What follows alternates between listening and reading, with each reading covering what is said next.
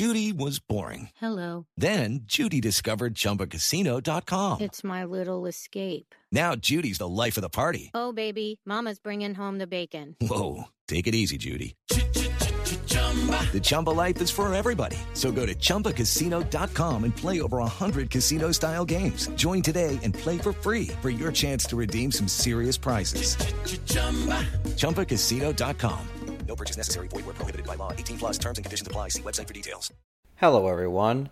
Today's special episode is an interview with Dr. Tom Chaffin about his new book, Revolutionary Brothers Thomas Jefferson, the Marquis de Lafayette, and the Friendship That Helped Forge Two Nations.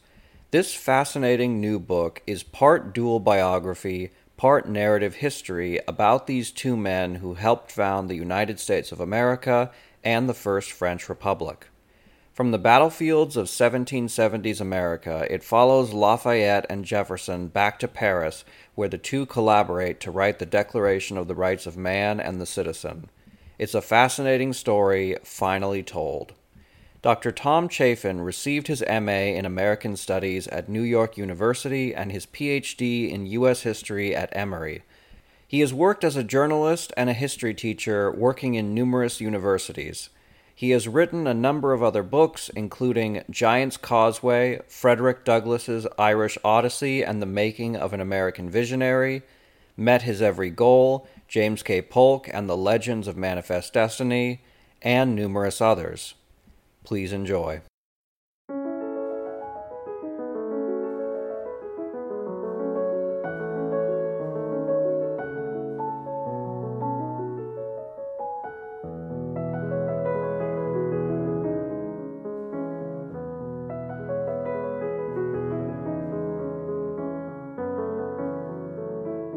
Right, well, thank you very much for coming on the show, Dr. Chaffin. I wanted to start by asking why did you choose to write this book? Because it seems like such a huge topic that is part double biography, part history of America and France, but it also includes a decent amount in other countries such as Britain. What inspired you to take on this big task? I, lived uh, for a year in in Paris uh, a long time ago, and uh, ever since then, I, have um, I've had an affection for or interest in in French subjects, and then you know, 20 years later, I um, or more actually, I was reading about uh, Jefferson and Lafayette and, and their friendship, and I I was intrigued by their friendship. They, they seemed to, to be such, uh, come from such different worlds. And then I uh, discovered that uh, there, there hadn't really been a, a, book on, on that friendship.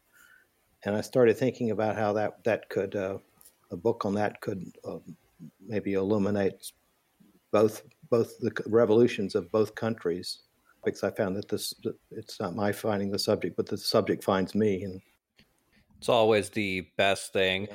I only ask because it seems like such a huge endeavor. I know that I personally would uh, approach such a huge subject with a bit of uh, trepidation, but you really launched yourself into it and did uh, such an amount of uh, research. Did it take a long time to write? Basically, I think uh, two full years of work and, and, and intermittently another two years. When the first two years I was working on it, I was I was not doing it full time. So let's talk about your research for a moment. You didn't just hop between archives, but you visited the actual sites where these people worked and did their most important work. What effect did these experiences have on you and your work? The main work of the historian is is in archives, uh, I, so I don't want to overstate the uh, value of, of, of such travels. But I, that said, in in my own books, I found over the years that that uh, visiting the sites of events to be depicted in, in a manuscript can can help polish the narrative in, a, in sort of general ways. It gives me a, a, a better feel for the uh, better feel for the uh, a place and its scale. You know, if it's a building or or mountains or whatever. um, or its relationship to with um, other uh, places that are going to be depicted in the book. In other cases, it can provide more tangible benefits. Uh, you know, there, there's a opportunity in some in, in, some cases to correct errors in the uh, in primary source documents. I mean, there's nothing uh, um, mystical about primary source documents. They're they're written by fallible human beings. I mean, uh, when when one instance that comes to mind is my first book was on a, a fatal glory was an attempted uh, uh, invasion of Cuba by uh, led by Narciso Lopez, uh, a filibuster who um, raised uh, armies in the in successive armies, expeditionary armies in the United States to invade Cuba and the, toward the end of the research for that book, I, I visited Cuba I, I, visited the National Archives, Havana, but I also tried to get out to some uh, landing sites. Um, and um, there I, I, discovered that, um, that in a, a, document that I was relying on, that the, uh, the diarist had uh, misstated the direction that the Army turned. I mean, it wasn't a, it wasn't like the whole manuscript hinged on that, uh, but it was, uh, you know, it was a significant error that I was able to correct. In this book, though, um, Revolutionary Brothers, I'll give you another example. I mean, I went, I visited, uh, I managed to get into Lafayette's final um, apartment in Paris. Uh, um, uh, it, it's it's privately owned, and the the uh, owner uh, invited me in. I visited some other sites in Paris and, and, and in the south of France. Went to a lot of places that Jefferson had visited. One of my trips to Paris, I made two during the research. I visited Versailles, which I had been to before. At this point, the manuscript was was pretty much uh, already written. I mean, I, I had finished a, a, first draft, but um, there's a there's a key scene in in which Lafayette he's trying to save um, Louis XVI and Marie Antoinette, and tr- trying to chart a middle course through the um, politics of that uh, increasingly fraught politics of, of, that day in 1789. Um, and he, he visits uh, Versailles. He speaks with the king and queen, and he makes a um, an appearance on the balcony with Marie Antoinette through his in- intervention, they the, the, he's speaking before a crowd that's assembled beneath the balcony, and he he wins them over. When I was visiting Versailles, and I'd been there before, but uh, years years before, but I, I, I, I went to that spot where the balcony that they had stood on, and I realized I had assumed that it was an exterior but I realized it opened on an exterior courtyard, and and then I I, I went into the um, or an, excuse me, an interior courtyard, and then I dug into some more sources, and I realized that the it was it was not only an interior courtyard, but the crowd was there because the um, security had already been compromised in the palace, and so that the, these mobs had had managed to get into an interior courtyard that normally was accessible only to the uh, royal family and their attendants. So I realized that the scene was even more fraught than I, I realized. So anyway, that that was a, that's another one more example of how the, such visits can um, can be useful. That that said, I mean, I realize that uh, it's impossible to you know visit every place that uh, an author is going to depict in a book, and so I don't want to overstate that. I mean, I think of uh, there's a have uh, I've known historians who I think, to my mind, overdo that. I mean, it's it's like the uh, uh, method Stanislavski school of writing history, that you know, of, of, method historical writing equivalent of method acting, and, and um, I'm not a chameleon. I, I, don't try to do that. You can't uh, you can't retrieve the past, and you can't uh, relive every every uh, scene that you depict. Right. Few of us are, although I do have to agree with you that there is something powerful to walk in the same places that many of these great people walked, especially when the places are so inauspicious. So let's dive into the book itself, starting with Marie Joseph Paul Yves Roch Gilbert du Motier, Marquis de Lafayette, who we will henceforward refer to simply as Lafayette, since that name is absurdly long. Can you explain how the young Lafayette simultaneously supported the Enlightenment ideals behind the American Revolution with such enthusiasm that he sailed to America to fight in the war, yet also supported King Louis XVI as his monarch? Lafayette's education was focused on military affairs, but it also included a, uh, an immersion in the writings of Cicero, Plutarch, Virgil, Horace, and other classical writers who celebrated the um, heroes of ancient R- Rome and Greece. With Lafayette, as for other students of his young men of his generation, those immersion in those writers rarely produced a um, Republican, but they rarely produced an anti-monarchical uh, activism. So it was more more of a kind of an ornamental republicanism, and and, and uh, I should also add that Lafayette's interest in military affairs was, uh, at least initially, had more to do with a, a lifelong sort of quest for um, romantic adventure. He, he talked. He talks in one book about uh, early on. He he he said he he later recalled that he had grown up with a, a with a desire to uh, wander the world in search of renown or something like that a, lot of his ancestors had been devoted to uh, military service for the cause of France. Lafayette's father was killed when he was two years old, and so he grew up kind of revering his memory. You know, if, if he had had his brothers, he would have gone to war against England to avenge his father's death. Lafayette heard about this revolution that was going on, or War of Independence in the United States, and through uh, a series of Paris agents was eventually recruited to that cause. But when, when he arrived on American shores, uh, he, I mean, he he sort of walked, uh, talked the talk of, of republicanism, but it was it was it was really a kind of a, um, again more ornamental than than um, visceral. I mean, he he really was at that point still motivated mostly by anti-British sentiments and a desire to revenge death of his father. His Republican sentiments uh, later became more genuine, but it, initially they were just they, they I found they were I mean I think there was a kind of hollowness to them. He was just uh, kind of um, at that point talking the talk rather than walking the walk. I was particularly interested, among other things, in your portrayal of Lafayette's pedigree. I had no idea that Lafayette's father was killed by a cannonball at the Battle of Minden in the Seven Years' War. His uncle fought in the War of Polish Succession that was a pretty incredible thing to find out. And I think it goes to your point that for him, a lot of this was personal rather than ideological. I thought that was very interesting. So, moving on to the actual American front, I think most Americans are vaguely familiar with the name Lafayette and might even know he was an important French general in the American War for Independence but they don't know just how crucial he was to the war. You recount that Lafayette was at Valley Forge, he was sent to Virginia to counter Benedict Arnold, and was a major leader in the Battle of Yorktown, the final large scale battle of the war.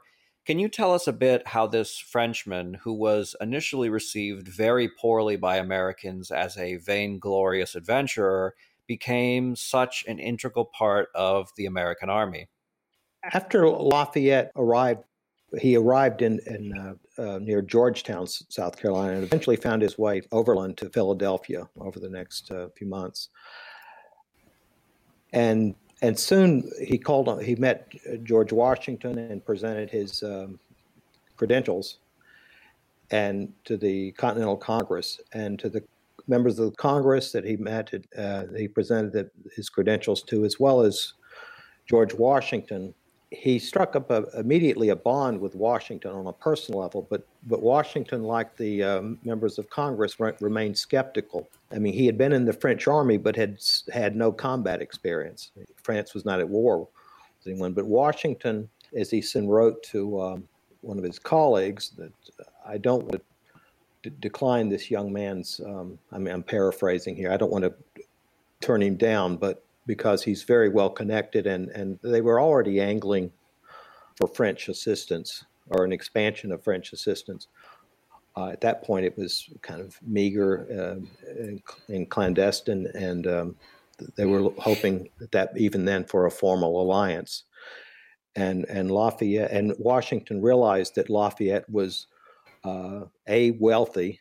He was very, very wealthy. I mean, from his own uh, family's money. Washington recognized the value of those, but he he initially re- refused to to grant him a command. To make a long, long story short, he eventually w- wins Lafayette's confidence and is granted a command, and then he uh, he delivers um, at Yorktown and some other earlier battles. In the, that said, I think Lafayette's main importance lies in the um, in his connections uh, to the to the court and the French government and he he he comes to know uh, he comes to have a wide array of correspondence and and and throughout the war he's he's lobbying or up until the alliance he's he's lobbying for, for that uh, alliance and I, I think and then he becomes a kind of symbol of that alliance. I, I think that's his um, that was his main importance. Today's episode is brought to you by Factor Factor's delicious, ready to eat meals make eating better every day easy. With over 35 different options a week to choose from, including keto, calorie smart, vegan, and veggie, and more, there's always something new and delicious to enjoy. With over 55 nutrition packed add ons, Factor is your go to for all your dietary needs. Cheaper than takeout, healthy, and easy to prepare, Factor provides all the restaurant quality meals, snacks, smoothies, whatever you need, they've got it. And with food ready to heat and eat, you won't have to deal with the regular kitchen mess. Factor is giving out a special deal for our show's listeners. Head to factormeals.com slash FrenchHistory50 and use the code FrenchHistory50 to get 50% off. That again is French History 50 at factormeals.com slash French History 50. Sign up now. Your stomach will thank you later. Well, uh, that's too bad for Lafayette then. Here I was trying to build him up, but either way, I'm sure he'll be uh, remembered pretty well. So during Lafayette's assignment in Virginia, he came into contact with Thomas Jefferson. They had a lot of similarities in that both were rich men who lived in the countryside and weren't very adept in social settings with other notables, but both were idealists. Though you note that Lafayette was primarily a soldier whose many relatives served in the French military, Jefferson was a committed civilian and political theorist. Why do you think these two became such close friends? Initially, their collaboration and eventual friendship was, was founded on circumstances and need. Uh, in other words, mutual reciprocity. George Washington dispatched uh, Lafayette to Virginia in 1781, the spring of 1781, to save then Governor Jefferson the embarrassment of a of a second British raid on on the state capitol at Richmond. Jefferson needed his state capital saved, and and and uh, and Lafayette needed to uh, advance the cause of of, of the American Revolution and and prove his uh, worthiness to Washington. They also shared um, a number of interests. Um, um, political theory, uh, uh, women, um, and, and interest in indigenous cultures.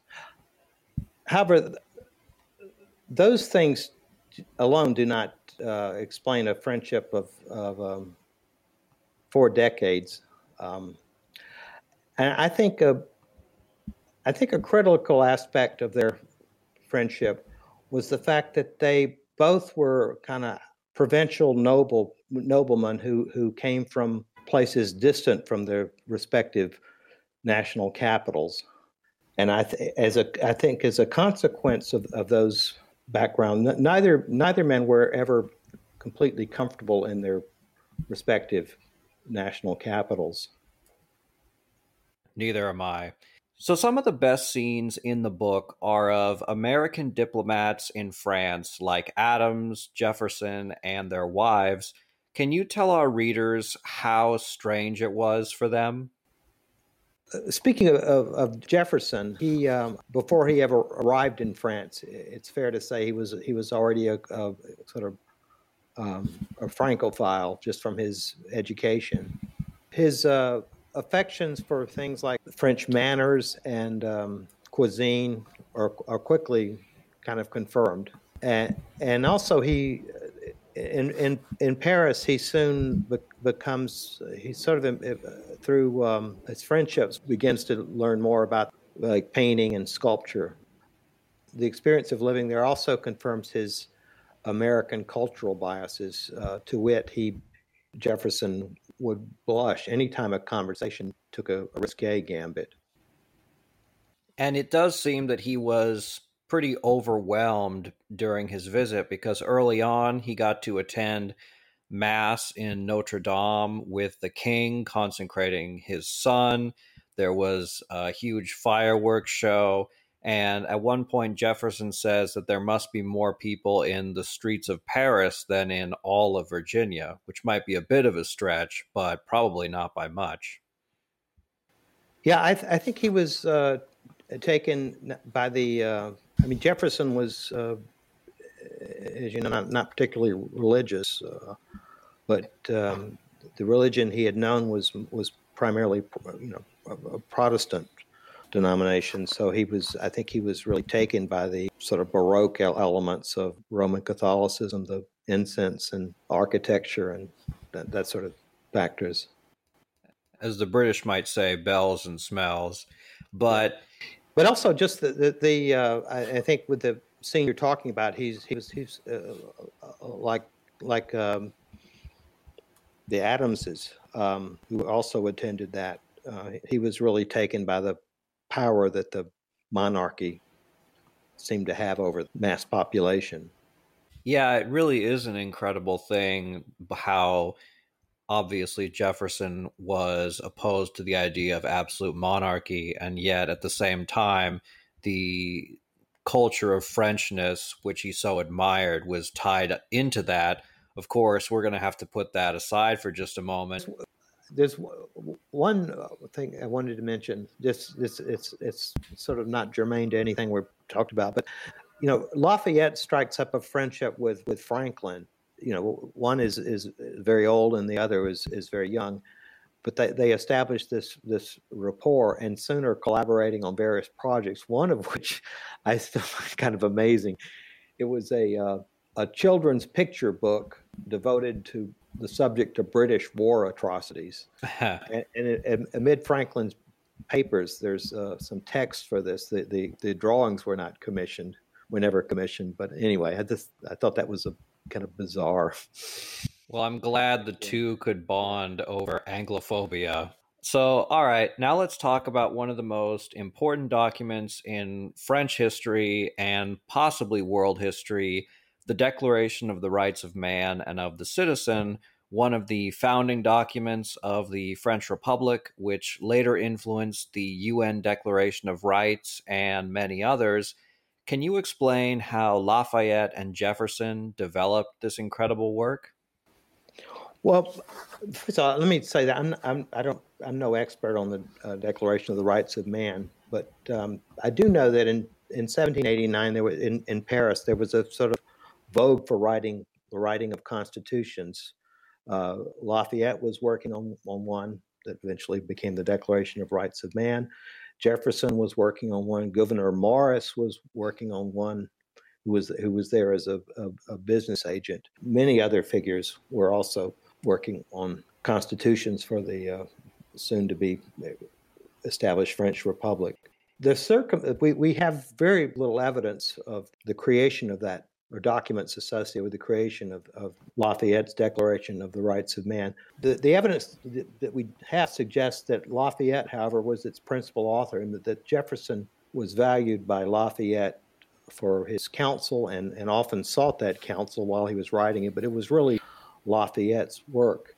And that said, Lafayette uh, drew on not only on Jefferson, uh, Jefferson's counsel, but he others, in, including um, Condor, I think Condorcet and um, other French thinkers, as, as well as his own readings in, in Montesquieu, et cetera. Yeah, it was a particularly fascinating point because I'll admit I am a modern French historian. I look uh, primarily at World War One, so I had uh, I wasn't aware that Lafayette was the primary writer, and the fact that uh, Jefferson helped him write it, even if it was in a more minor position, that really struck me. I mean, that was a, a pretty incredible connection. Before we leave that topic, though, I, I just wanted to add that um, Lafayette's Declaration of the Rights of Man it does call it does evoke uh, the need for recognition of natural rights, inalienable and imprescribable rights. But it also calls for a it's it's it's about creating a constitutional monarchy by explicitly and by omission.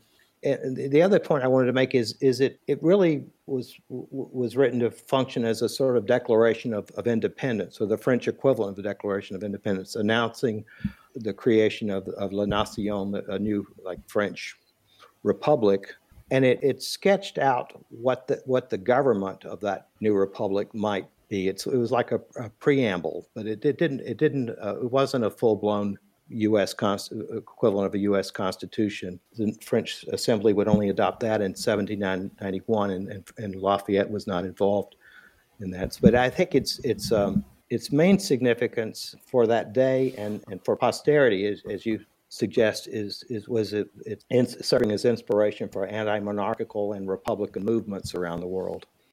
Yeah, and one thing which you mention, but which isn't necessarily integral to the story itself, is how later on some of the other French revolutionaries added in the active versus passive citizenship question to this, which really changed the meaning of the document. I think it's worth mentioning, although uh, we probably shouldn't go down that road because that could lead us to who knows where. So, on that note, so far we've talked about similarities between the two men, but now we need to talk about the big difference between them, which is the enslavement of Africans. You note in the book that Lafayette was an idealist and committed abolitionist, while Jefferson remained, as you describe, a Virginia planter. How did this difference affect their relationship? My own view is that it, it didn't really affect their relationship. I mean, Jefferson was conflicted on that issue and, and guilty throughout his life of, of brazen hypocrisies on the subject. But um, and and Lafayette, by contrast, was initially when he arrived in in the United States was blithely really didn't appreciate the uh, the moral dimension of of uh, human slavery of human chattel slavery. When he, he arrives and he, he, visits Charleston in, in, in his letters to uh, to his wife and, and other correspondence, he, he barely mentions the slavery that he wit- he uh, undoubtedly witnessed there. He, he's just talking about the freedom that exists in America. Um, he's he's really just blind to it. But I think by the end of the war, he had um, become more reflective on, on the subject, and and be, over the course of his lifetime, becomes increasingly committed to gradual abolition. But again, to, I, I, don't think that the uh, that subject really intruded upon their friendship. Uh, they they there seemed to be a kind of tactical or tacit um, agreement to avoid the subject.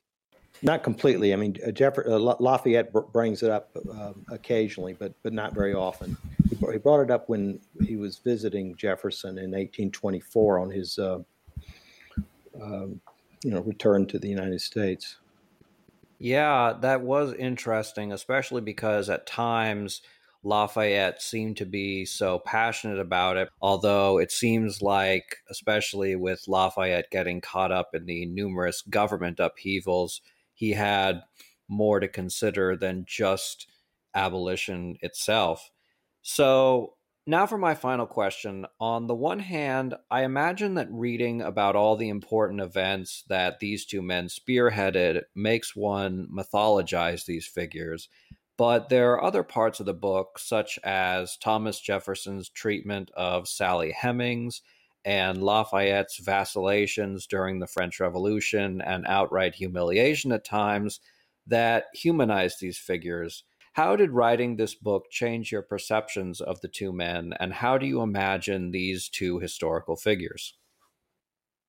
I began this book with a uh, with uh, respecting Jefferson's intellect, but taking a less uh, charitable view of his personal morality.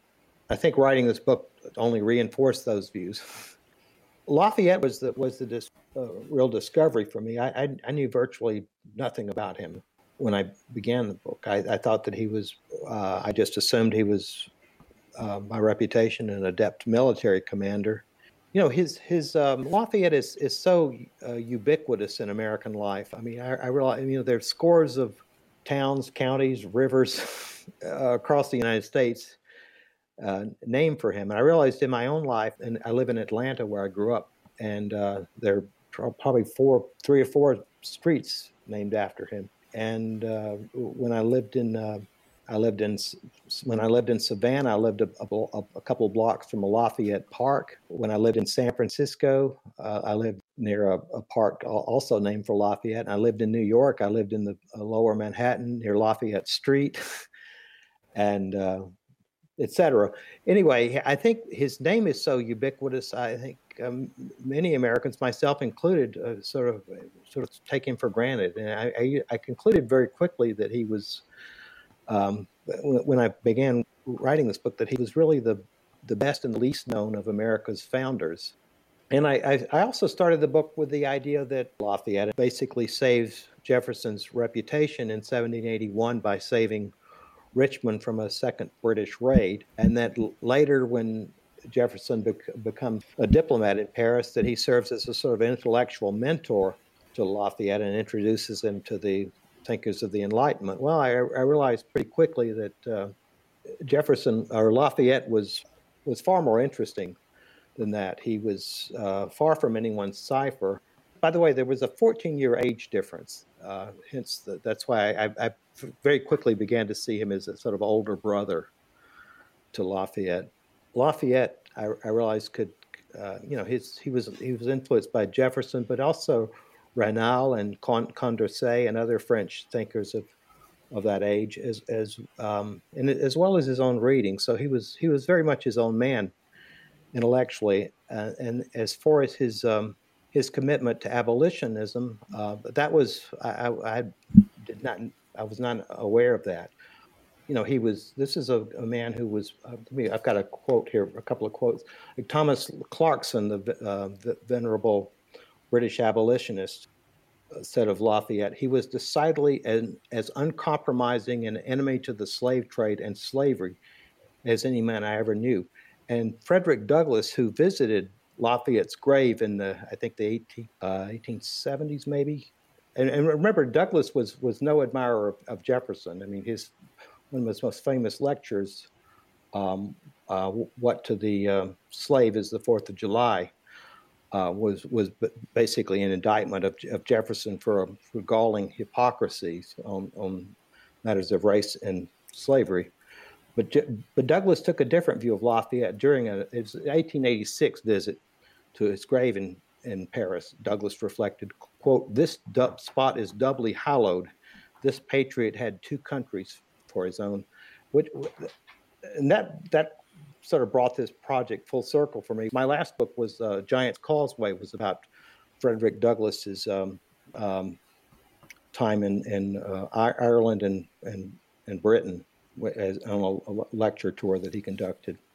Well, Lafayette was a truly incredible figure. As you mentioned, the hero of two worlds, and the French History Podcast would like to take this opportunity to endorse him for president in 2020. Dr. Chaffin, thank you very much for being on our program. Well, thank you, Gary. I appreciate your interest in having me on. Thank you. As always, donations keep the podcast going, so if you would like to make a one time donation or become a patron, please consider doing so. Thank you very much for your continued support.